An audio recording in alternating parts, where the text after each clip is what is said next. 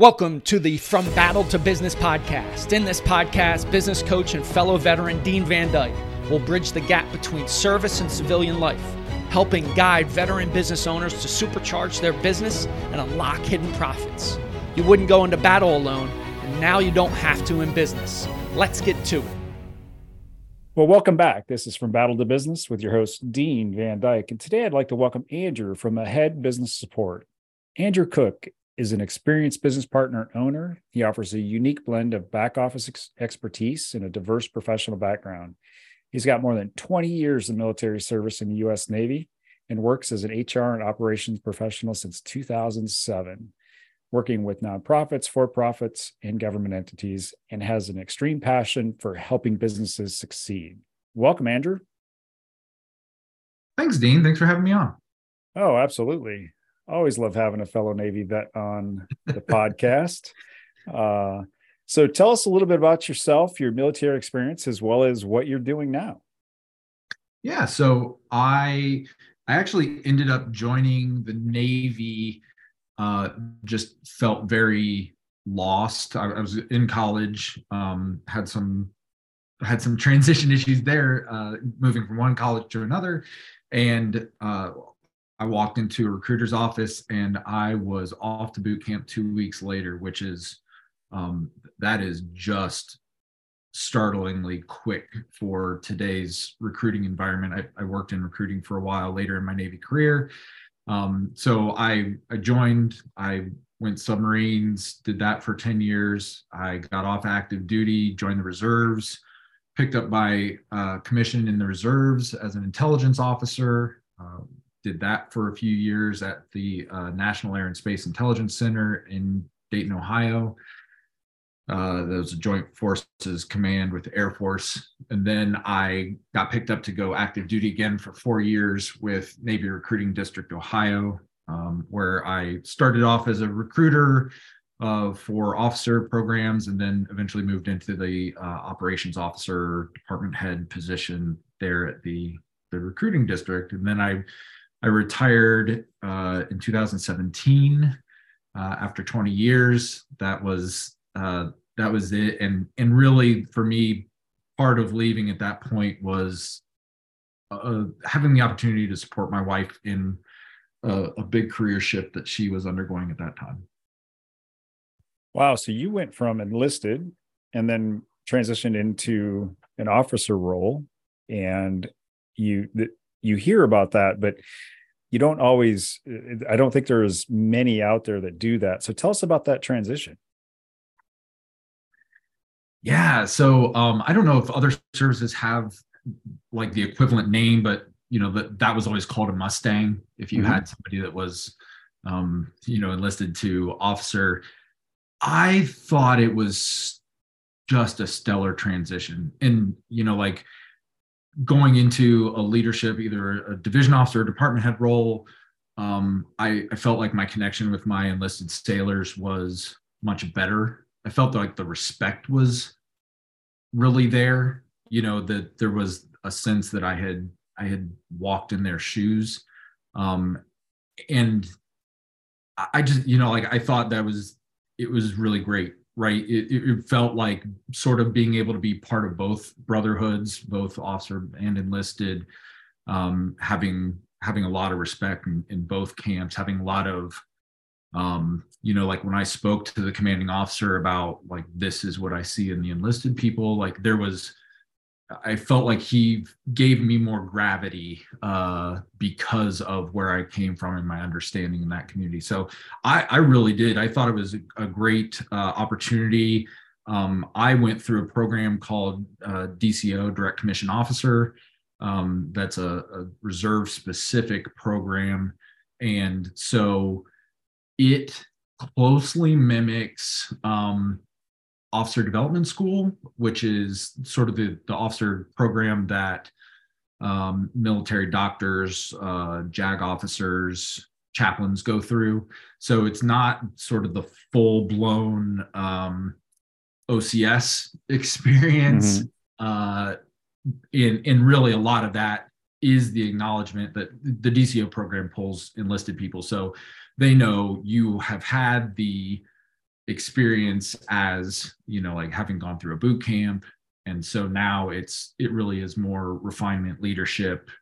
Um it, yeah great great program. Uh i was certainly lucky to have that opportunity in my career. Yeah that's a that's a great transition. Um a chief petty officer that i served with in the navy did that as well went from being a chief petty officer um and then did the uh, Mustang. He, he was basically a Mustang. And uh, so that's awesome. Well, so you went from enlisted submariner. So what was your, what did you do as a submariner?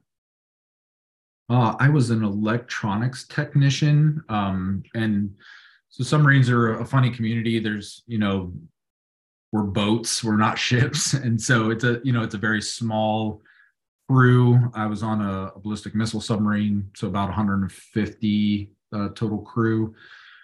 And so instead of like you get on an aircraft carrier and you have like all of these these ratings and uh, submarines really like boil all of that down. So you you have like machinist mates, electronic technicians, and and we all have like our our different specialties.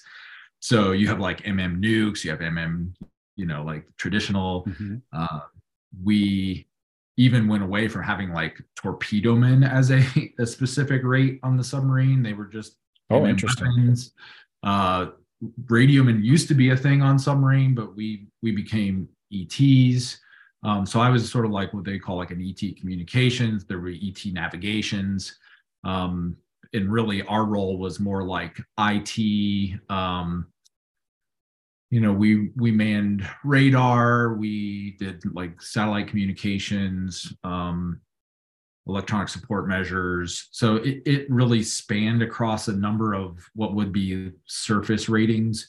It really really interesting mix up of everything but I, I don't know why they you know like felt like hey within this community we're going to really limit the number of ratings that exist but yeah that was sort of my experience that's interesting because I, you know, on the surface, uh, surface Navy, it's fire control, which is what I did, and ET, but you had your EW, your RM. So it's interesting how they've can, I guess, condensed it in the Submariner yeah. community. Yeah, I mean that's essentially it. And we had, you know, like we had our sonar techs and we had our fire control, um, but we didn't have FCs and FTs. You know, we mm-hmm. just had FTs. Um, yeah, I mean, it, it, it is really interesting. And, and would have been everything from like your quartermasters to uh, IC men, uh, you know, internal comms. Yeah, I mean, really, really, really interesting. Uh, just the way they sort of like combined all of that, and really, so my A school for comms and navigation is the same through like a certain uh, portion of the, the of submarine school and then you don't divide off until like down the pipeline a little bit. So we all get trained on navigation principles to a degree. We all get trained on mm-hmm. radar uh, moboards sort of like all of all of that. And then they split the class into communications and and full navigation. So yeah i mean it, it is a it is an interesting interesting small uh tight knit community. Oh i'm sure. And and just the the training you have to go through, I'm sure, is uh, pretty intense. Uh, I had a, a a veteran that I went through fire control school, and he uh, started to go through the training in Groton. I think it was, yeah, Groton, yep. and uh, he ran into some. Uh, he got injured, and then wasn't I guess wasn't eligible to remain in the Submariner community, but was able to stay in the surface fleet. So um, yep. Went through fire control school with him, and he described some of the some of the training you guys went through, and I was like, "Oh, that sounds like a lot of fun." Um, but uh, so interesting. Well, we appreciate the background, and and I think you've got a unique perspective. Uh, as we were talking before uh, we hit the record button, is you know you're pre 9/11 and post 9/11. Uh, I'm pre. Uh, I got out in 2000 from my reserve time. Um, so give us, so having both of those perspectives, give us your thoughts on how because you technically transitioned out twice. How did that go for you? What was your experience like? yeah, so I, I think my my first transition was you know that, that was sort of like a, a big complex transition right? Because not only was i leaving active duty and honestly i didn't uh i didn't sign up for the reserves right away. So i actually re i had like a i don't know it's not even really a break in in service because you you know it's like any other transition you have like x number of days to report. And so but i did just have like this period of time where i hadn't signed all the paperwork to transition into the reserves. So i was you know i was sort of like wondering am i transitioning 100% out of this community this this world? And i was also moving from uh, a military base. My wife and i were stationed in groton at that time to back to central ohio where we live now. And um yeah i just i think at that point i just didn't know what anything was going to look like and i mm-hmm. i remember sitting through taps and um I wasn't, you know, I probably wasn't super sure what I should be paying attention to and what I shouldn't be, uh, which sounds terrible, but you know, like it was, it was just like a, a, this really overwhelming period of time where, you know, like my wife and I were moving our own house. We, we didn't uh, do a Navy move for the first time in our, you know, our career. We, we'd moved from Ohio to Kings Bay, Georgia with the Navy, Kings Bay to Groton with the Navy, and then for whatever reason, we just decided no way, we're going to do this ourselves. And I, I don't know. Yeah, I mean, we just made everything more complex than it probably needed to be. So I just, you know, like I don't remember probably being really focused, and I think mm-hmm. that, um, you know, like you always get those questions like, what would you tell yourself, knowing now that you you didn't know then? And part of it would be like, hey man pay attention because there probably was some information there that I just I totally missed. And and I I know that once I got here and I got affiliated in the reserves that um you know the reserves did a great job of sort of catching me up on some things that I needed mm-hmm. to know. Um, that and that's actually where I learned about the the officer program. Uh, I, I got an opportunity to talk to a recruiter again uh, and and learn like you know how to how to apply you know, what I qualified for. Um, learned more opportunities sort of like midstream on my own about uh, you and i talked about uh, like the troops to teachers program that mm-hmm. existed mm-hmm. at that time but i really learned about that program i was already past taps so oh. uh, i had learned about it i think either somebody had just mentioned it offhand and i had finished my my bachelor's degree and then while in the navy um, actually finished my degree through southern illinois university and i took my classes at the coast guard academy which is right across the river from the submarine base in in new the coast guard's academy is in new london ohio in new london connecticut so yeah i mean like i was i was positioned well for some some things to happen for me but um you know somebody must have mentioned that when I was in classes that there was this troop to teacher programs, and I was like, oh man, I, you know, at that time I was helping coach a, a, a soccer team, a, middle school soccer team at a, a local school, and uh, you know, I I really enjoyed working with those kids. I mean, they were ornery as heck, but I, you know, like it just it appealed to me for whatever reason, right? Like I was I was young and you know, full of energy at that point. So I, I, thought this is great. Like I, you know, I just finished my degree. I can go out and I can take advantage of this troops to teachers program. And when I, I finally got transitioned to Ohio and, and started digging into it, I had, I had really missed a lot of key uh, elements that I needed to have in line before I, I started applying. And it, it was really stuff that I needed to have planned probably years before I did the transition. And I, I, think that, you know, like that was probably the another lesson that I learned from that transition piece is when you're, you know, like you've got your orders to separate and you you have to take tap class and you've got all these other,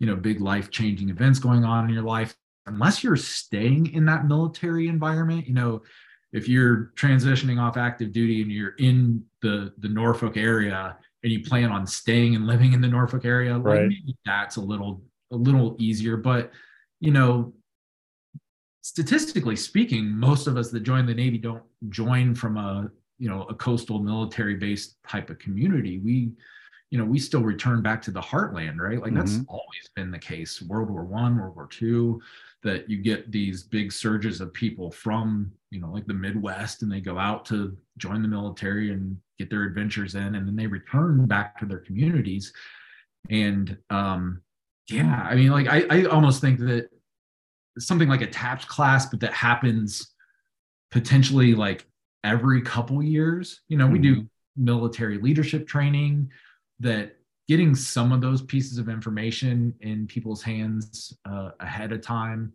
probably would be a i mean that would that would probably make the transition easier when you get there that you would have had some some exposure to those concepts. And, and maybe the military leadership training is probably not the right uh, correlation but like how many times did you have financial management training in your career? I i had it every year. It was mandatory.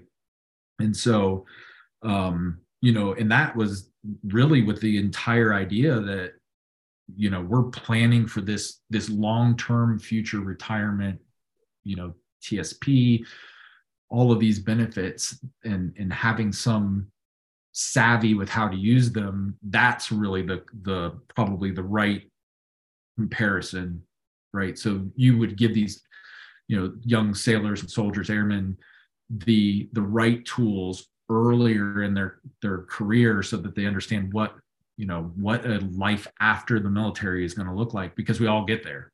You know whether you do your three years and you're gone or you do 20 years uh, there is 100% of us are going to go into the workforce after serving. Agreed. And you know some of the data that i've looked at and read recently now this is um, from 2019, but even, I mean, 2019 is not that long ago. You know, most of us, most veterans felt like the military prepared us well for active duty, but only about half say that the mil- they were prepared for the transition to civilian life. And knowing, uh, you know, and, and, some of the numbers even say 16% say the military prepared them well for transition. I mean, that's pretty low when you think about it. Um, and when I train, go ahead. Uh, I was gonna say I was, I was truly blown away because I was told throughout my this is this is one piece of my my military career that I remember you know very well how how well trained I was going to be for the civilian world and how much civilian you know employers value military experience and and I remember applying for jobs after getting off of active duty, after serving 10 years at that point in, you know, submarine electronics, and how difficult it was to explain mm-hmm. to a civilian employer what it was that I did. Because there wasn't even, you know, like there really even in a technical field, there wasn't any good way to draw direct connections. And right. at that time, the Navy did have some um there were apprenticeship programs and there there were some ways i think specifically the the best translations were probably for the mechanical uh fields right if you're you repair diesel engines on a submarine you can take that knowledge and repair diesel engines in the right. civilian world. If you're a truck driver as an army guy, you can be a truck driver in the civilian world. Um, but yeah, I mean, like I, I actually felt really let really let down by um and frustrated by the fact that you know like i had been told like how valuable my my all of my military training was and and how that was going to help me secure a job and it it was almost a real barrier, um, specifically because of my rating and because of what I had done. Mm-hmm. Uh, that I, I just I had a really really hard time translating that into language that somebody else could understand. Um, I I work with have been working with some veterans uh, in my my current role, and I find that now because I've you know like I'm I'm well removed from those instances that I can help translate like this is what you did in the military and this is how it how it works in the civilian world. This is what you're you're good at. Um, but man, it was really hard to see it when I was the one making that transition. Right. And that's one of the, you know, when you try to convert your rate, or even as an officer, you try to convert the surface warfare aspect of what you what you do um, into civilian terms. Uh, you know, I had the the honor of working with a veterans group at Microsoft when I was there about creating a, we were more focused on the on MOS since we have uh, pretty good size Army and Air Force base out here, but an MOS converter to civilian, similar civilian roles. And that was a huge challenge to try to do that and try to, you know, help people take, uh, I mean, like you said, you know, a, a mechanic, that's pretty easy to transition. A military police officer, that's pretty easy to transition. But when you take like a electronics tech, fire control tech, um, or sonar, uh, and and you don't think about all the leadership aspects that you that you were trained on and and you learned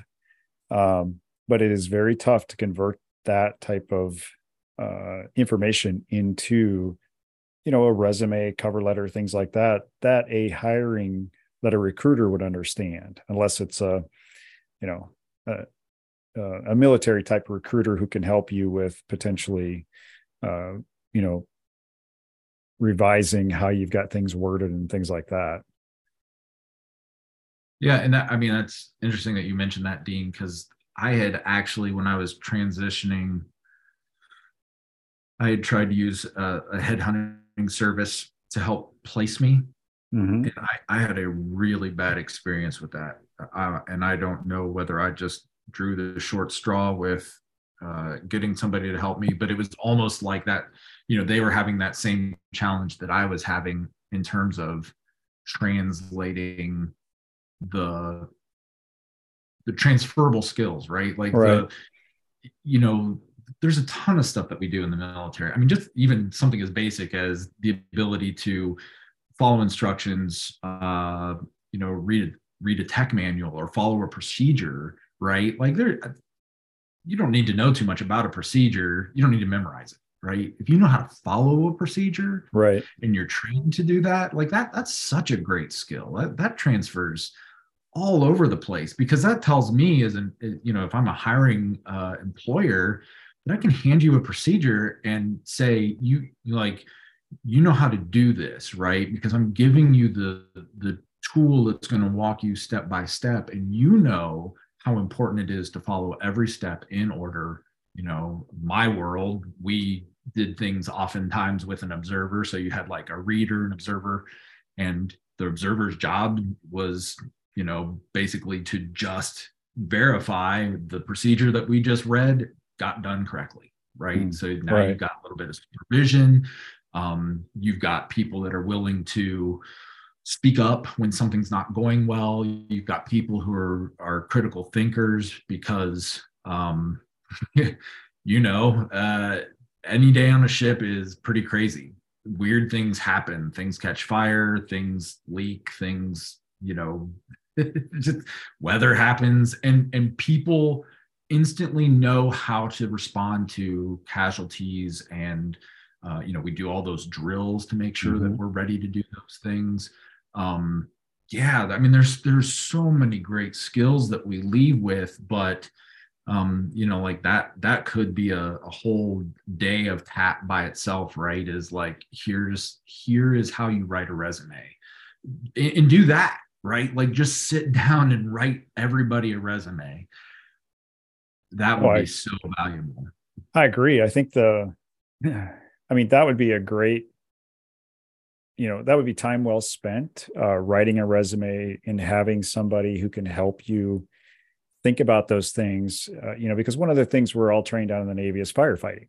And, um, you know, we're trained on the fire triangle, how it works, what you need to do, what you shouldn't do in certain classes of fires. And um, which is interesting because I actually had to apply those skills in civilian life, um, which is great. Uh, but the other thing too was is, you know, the amount of stress. Uh, you know, I, I I only got to tour a submarine, so I don't know what it's like to be hundreds of feet, you know, below the surface. And um, but even on a surface ship, uh, you know, one of the deployments that we were on post uh, uh, desert, well, actually, was we were still in Desert Storm, but post Desert Storm was is in the in the Persian Gulf, we uh, two A6s were flying out of the no fly zone after enforcing it, decided to change wingmen and somehow or another clipped wings and went down. Well, they they all served, they all ejected, all four uh, flight officers ejected. The unfortunate thing is they ejected into a minefield. And when you are then tasked, our ship was tasked to go pick them up.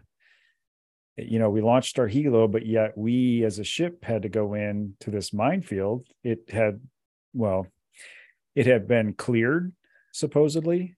Um, but I was in combat when we were doing this, and you saw the the navigational chart clearly marked minefield, and the stress, the but the discipline kicks in in that in that scenario, and you've got the stress, but the thing is, is your training kicks in, and it's been you know you've been preparing for stuff like this to get to that point, and I think that those are some of the skills. It's tough to you know explain that you know we trained constantly uh, for damage control measures we you know general quarters but those are some of the skills you learn and and you you grow through. But those are tough to translate yep. I i totally agree. And i just don't think we we don't do a great service to uh service members when we don't you know telling somebody this is going to translate well and helping them translate mm-hmm. it.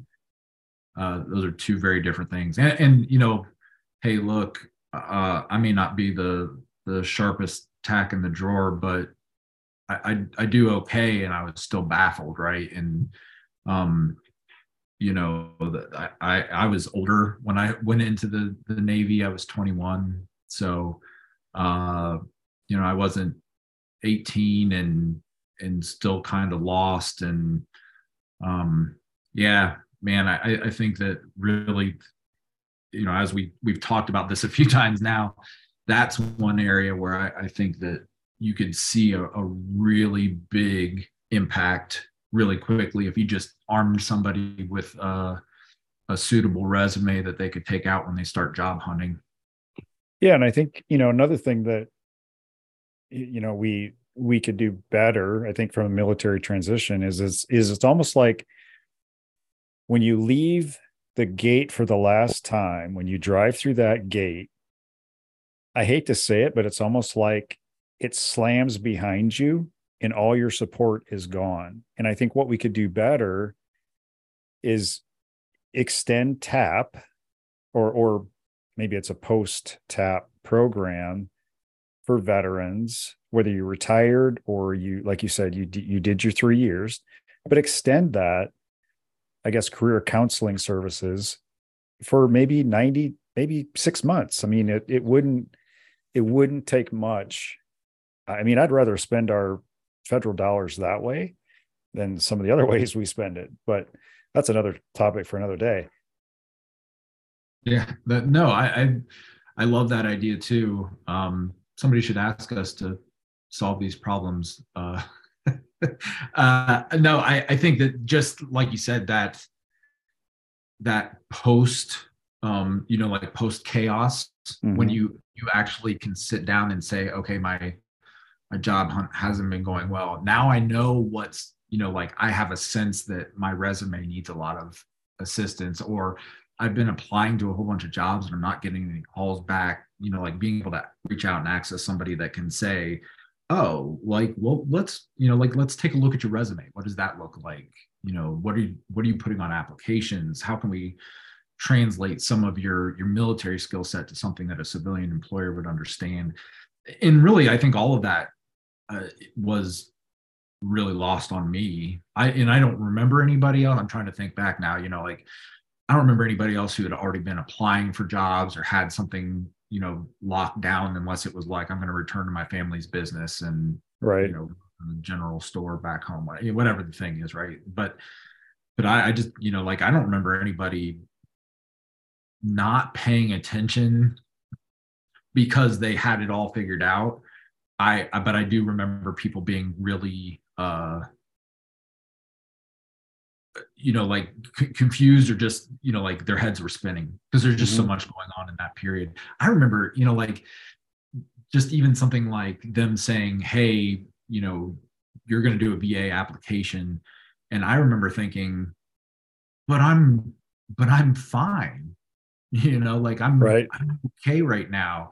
And then years later, well, no, I, have got some problems that have have arisen, and I've worked with the VA, and and fortunately, because somebody like made me do that, and I mean made me right, because if it was up to me, I just wouldn't have done it. Nobody explained to me why.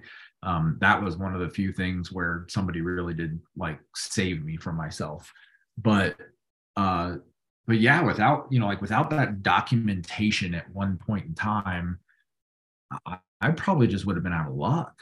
And right. so I think that not, you know, not just forcing people to do some stuff, but also explaining, you know, yes, you you may feel okay today, but you know, like somewhere down the road, you're gonna want this service connection.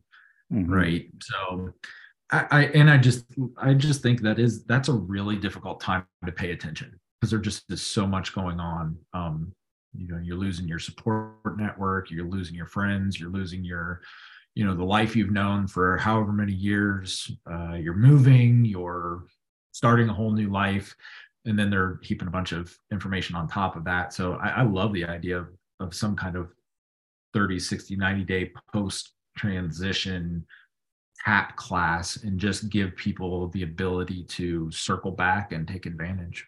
No and i i you know just the when you think about the transition you're right. You've got and i know they give you a checklist to transition out but they don't give you one to transition into civilian life unfortunately.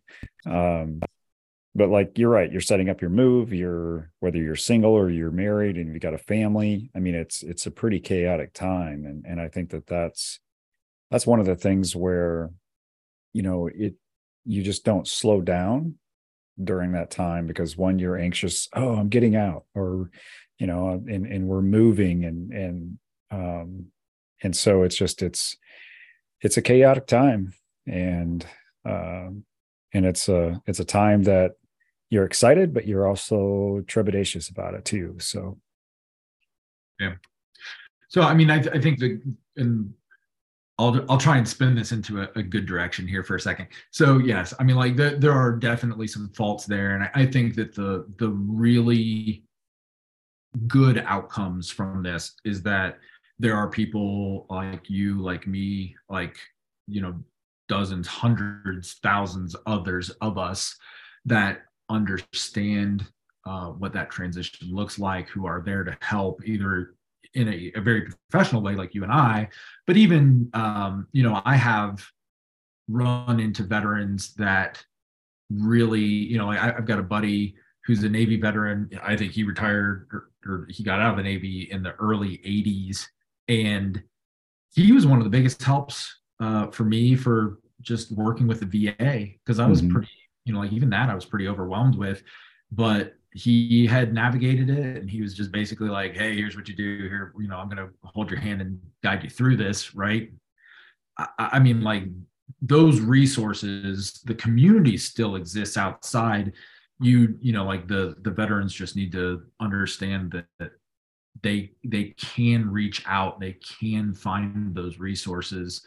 Um the military is not going to provide it to you anymore but you know like there are good people who want to help yeah there's so many veteran nonprofit groups that are out there and you know and i'll give a shout out to the when i when i left the navy uh, you know i like you you said earlier i transitioned back into the heartland and there's no naval base anywhere near where i transitioned back to. And uh, but i was fortunate enough to get connected with the american legion and uh, they served as my advocate. And because uh, you're right, navigating the VA that that's that's a challenge doing it on your own, but there are resources out there, and and you know we'd be here all night long listing them out, but they they're there to help, and I think one of the things we as a veteran community do well is, you know, we continue to help fellow veterans and uh, you know whether it's they need help with a resume you know all of us have within our network the ability to provide you know referrals or even do the work ourselves to help fellow veterans um, with what they need. Yeah absolutely. Well hey this has been great. I want to move into the speed round. I got a couple of tough questions for you um, all right.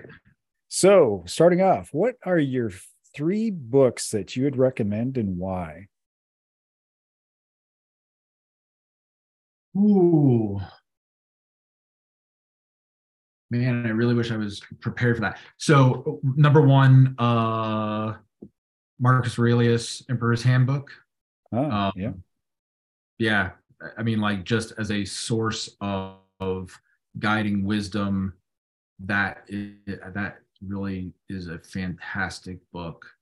Um, I I'm a big fan of anything uh, by the Dalai Lama. Um, I, I find him to be such a kind, gentle, and compassionate soul. And um, you, you know, like this this was definitely one of my growth opportunities for exiting the the military was to uh, and transitioning into the civilian world was to soften some of my edges. Um, you know you can get away with a lot in the military that doesn't fly so well in the civilian world. And so i think there's there's been this like thread of sort of like self-help to like uh bring myself back to a place where i'm you know like i'm i'm accepting of people. I i, I work on my patience my kindness my compassion. So I, I think that anything that he writes the art of happiness um comes to mind. Yeah i mean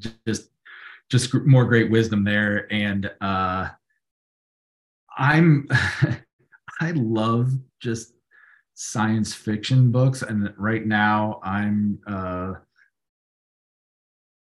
I'm reading the, um, it's soon to be a, a, a TV series on Apple called Silo, but it's, um, it's wool and it's it describes life in a like a military silo post apocalyptic event. And i i just have found that to be a, an intriguing story um just sort of nice to read. Oh it sounds like it. Sci-fi i think that's the you're the first guest that's mentioned sci-fi in the book question. Interesting. Really? Yeah. I feel like that should be a, a no-brainer for for military sorts. And i i mean i remember reading you know like underway there's so much time you know on your hands that I, I, remember like crushing through like the lord of the rings trilogy or hobbit or you know like these really big books because i you know i just had time to lay in my rack and read so. Yeah, yeah. that's there there there was plenty of time to do that that's for sure when you're underway. So what are your three favorite movies and why? Ooh Okay, so I'm I'm gonna this is gonna be embarrassing for me. So I love Goonies. Um, oh no way! yeah, I'm a I That's am a, a classic. It really is. So I you know like I'm I was born in 1976. I'm I grew up in the 80s. So like my my favorite movies are all um really like that that era. So Goonies, Last Starfighter, um I, I don't know, like those just totally uh, rocked my world uh, when I was a kid. And then um, new movie, everything, every, everything, everywhere, all at once. Is that what it's called? The it's another sort of sci-fi. Uh, Michelle Yeoh. Um, man, it was it was just good. Sort of like had this great mix of like funny and action and deep thought. Yeah, I, I loved it. Wow, I don't think I've heard of that one. I'll have to check it out. Well, this has been a lot of fun. I've enjoyed hearing your story and talking about transitioning from the military. Where can our where can my audience go to learn more about you? Yeah, so my website is just aheadsupport.com, uh, A H E A D S U P P O R T.com. Um, there you can sort of see the, the offerings that I provide, um, everything from pretty hands-on, you know, operations, HR, business coaching, uh, business consulting, uh, and and really the the coaching piece is what I'm starting to lean more or trans transition more towards. Um, I'm I'm just finding that in terms of sheer benefit that you know I the the clients that I'm working with in that manner, um, it's the it's really the the helping somebody to fish by mm-hmm. fishing for them, and and so you know, I, I, find that my clients are much more appreciative of the the coaching aspect, like helping them stand on their feet by themselves without, um, you know, just just outsourcing it and having somebody else do all the work. Uh, but I will, you know, like I'm I'm capable and I'll roll up my sleeves because that's what military folks do. Um, but yeah, you can go learn more about me there or shoot me an email, Andrew at aheadsupport.com. Perfect. Well, I know just looking at your website that you can also schedule some time with Andrew, and I'd highly advise that you do that. Uh, pretty easy to do via the Calendly uh, option there. Uh, well, Andrew, thank you so much for joining us today on From Battle to Business. It's been great having you, and uh, may have you back sometime. We might have to talk about networking because obviously the network when you leave, or your network when you leave the military, uh, is not where it should be. Yes, uh, that yeah, that is an understatement. Um, yeah, that'd be a, a, another great topic. I'd love to be back on at some point. Sounds good. Well, thank you so much and have a great rest of your evening. Thanks, Dean. Thanks for listening. In order to help others, please subscribe and share this show up with other veteran business owners in your network. If you want specific guidance, feel free to book a complimentary call with Dean at deanvandyke.com. Remember, you wouldn't go into battle alone and now you don't have to in business.